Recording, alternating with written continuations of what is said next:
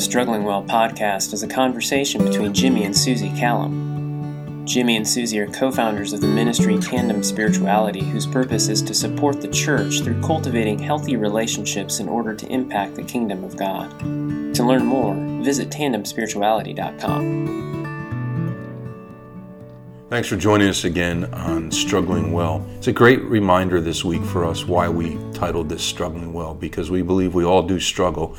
And different things bring on that struggle. And one of the things is the loss of somebody you care deeply about. And that was true for us in our life this past week. Um, lost a dear friend to his battle with cancer. And um, Greg was a friend. Uh, uh, I just uh, I worked with him some, but um, it's been hard because while he had stage four cancer, I think the suddenness of his death was really kind of overwhelming and has hit our community. And we realize that some of you are listening are not from our Charlotte community, but we've all probably experienced the loss of someone we care deeply about. Uh, yeah, death visits us all. And um, we decided that we wanted to do this extra podcast because of that reason that death and grief um, we all experience it in different ways. Sometimes it, it is an actual death, but grief also hits in different types of losses. But I think for, for the two of us, um, because of the love in particular that Jimmy had for Greg, and, and we love their family, and the, the suddenness with which he passed away, it has caused us to think about um, how we struggle through that um, how do we do that well? That seems like an oxymoron to me. When somebody dies, how do you struggle well through that? Um, both Jimmy and I have lost our parents, and I don't even like that phrase, you know, lost my parents, like I misplaced them. Um, all four of them passed away. We have been at the bedside of numerous people as they've taken their last breath. Um, Jimmy has done hundreds of funerals. We've been with families as they have grieved decisions about taking somebody off of uh, life support. Um, we've been there after a tragic accident, and you have too. Maybe it's your family member, or maybe you're in ministry as well, or maybe um, you've experienced grief that has just been overwhelming. And so we just want to talk about it a little bit. Let me say this first and foremost Jimmy and I are not experts on grief. We've experienced it, but that doesn't make us experts we just want to bring it up. We want to bring it out out in the open um, because grief is hard, and each of us experience it uniquely because we're uniquely made. Therefore, the two of us could experience the same situation, and we will respond to it or react to it differently. Yeah, and if struggling well is an oxymoron, as you said, here's here's the other part of it for me. As a Christ follower, is there a difference? So, can you grieve and at the same time have peace? Those two things seem mutually exclusive, and yet in Scripture and in the life of our Savior, Jesus, they were tied together so often. Um, I think about when he stood by the grave of Lazarus and wept. Yeah. Um, the, the, the, grief pouring out. Um, later on, he's getting ready to go to the cross and leave his disciples, and they're gathered together that night before he, or the night he is betrayed and arrested.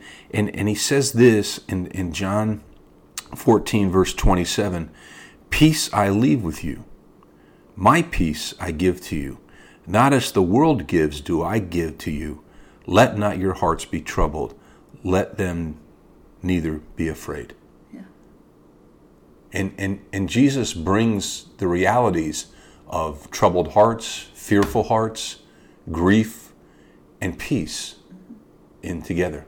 And that's that's what is striking to me, even in the situation that we're walking through, and, and, and, many who are listening have walked through in their own lives. How do you how do you bring those two things together?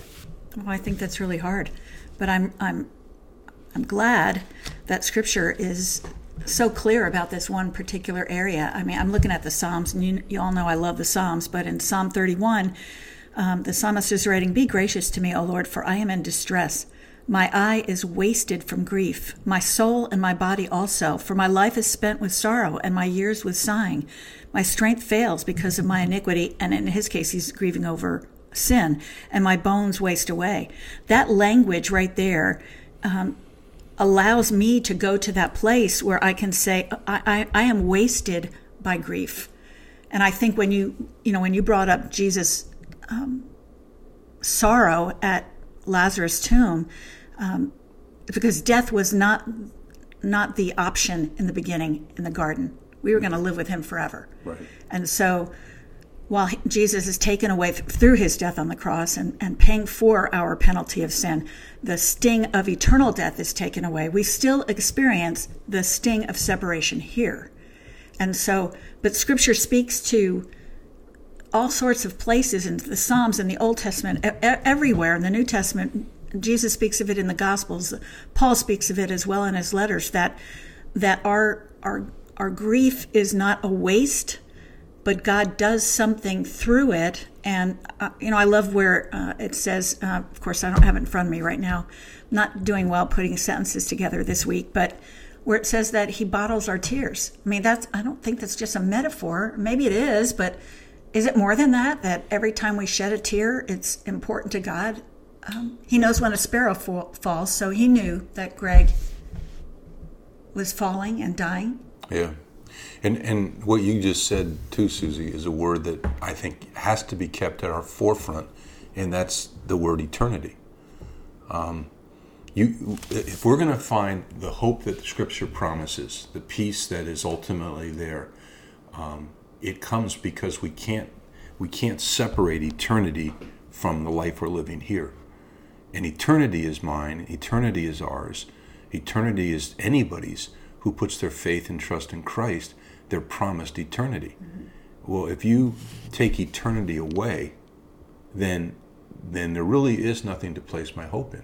Yeah. It's because he conquered sin and death, and um, he resurrected, he rose again, he's alive, and um, the same will be true for us if we know Christ as our Savior. And that's where, for me, the, the, the, the potential of even feeling any kind of peace gets tied to that hope yeah. that's there. Yeah. And we know in our situation here with our friend Greg that without a doubt he took his last breath here. I don't mean to sound corny, but he took his next breath in eternity and he's he's good. Right. It's the rest of us, his wife and his kids that are are wrestling with his absence. And that, that makes me think about how we how we all deal with one another in grief.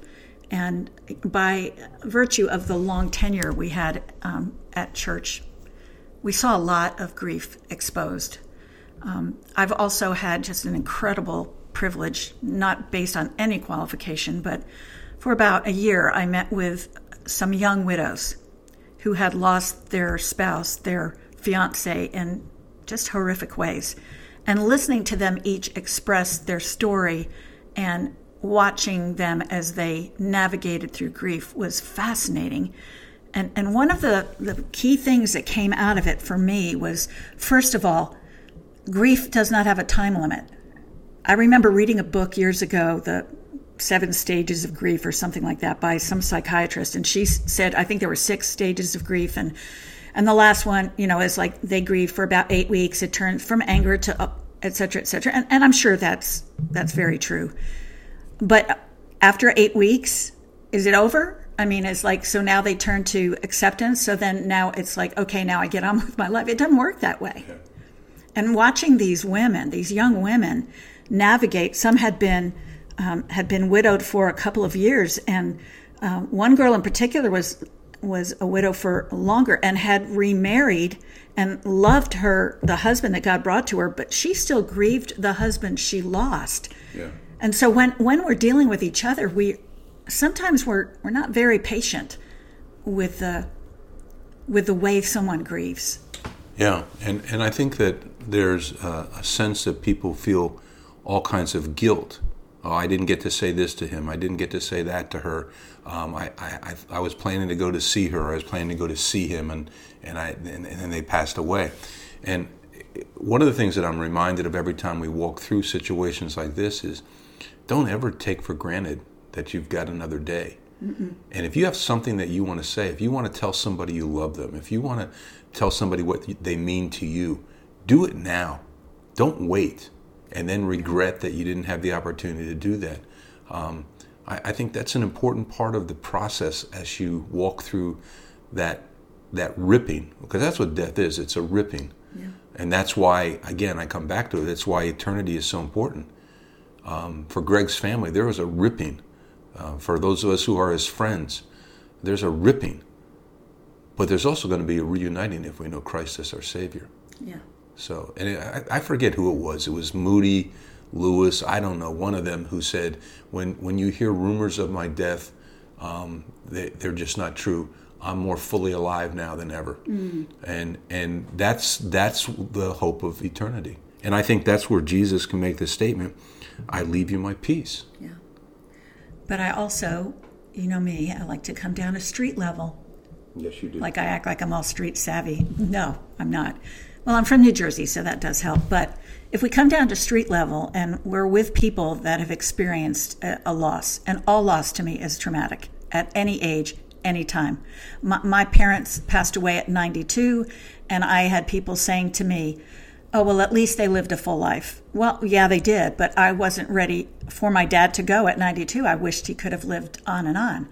Um, but, but there are some things that we have heard through the day, through the years about when somebody passes, like um, God needed another angel, so that's why your child died, or you know, all the, those little trivial things that people say, or they're afraid to say the name of the person and bring it up because they're they don't want that person to cry. And yet, from what we've experienced with our own parents, is when somebody comes to us with a memory about your mom, let's say Jimmy, or your dad, or you know, f- friends that we've lost, I want to hear their name. I don't. I mean, I don't want you to pretend they didn't exist. Yeah, no, that's true. And so, all, all of that rambling from us today uh, in the midst of the grief that we're going through right now, um, is to say that as a believer, as a follower of Jesus, um, you, you can find peace and you can find hope because of what Christ has done for us. That may not be what's at the forefront of your mind, but it has to be the bedrock that you, you anchor to.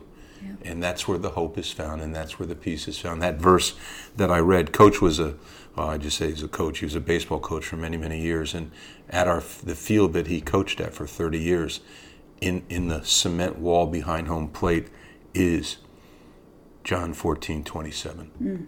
And long before he ever knew he was sick, long before any of this was a reality, it was about the peace that God can give in the midst of it.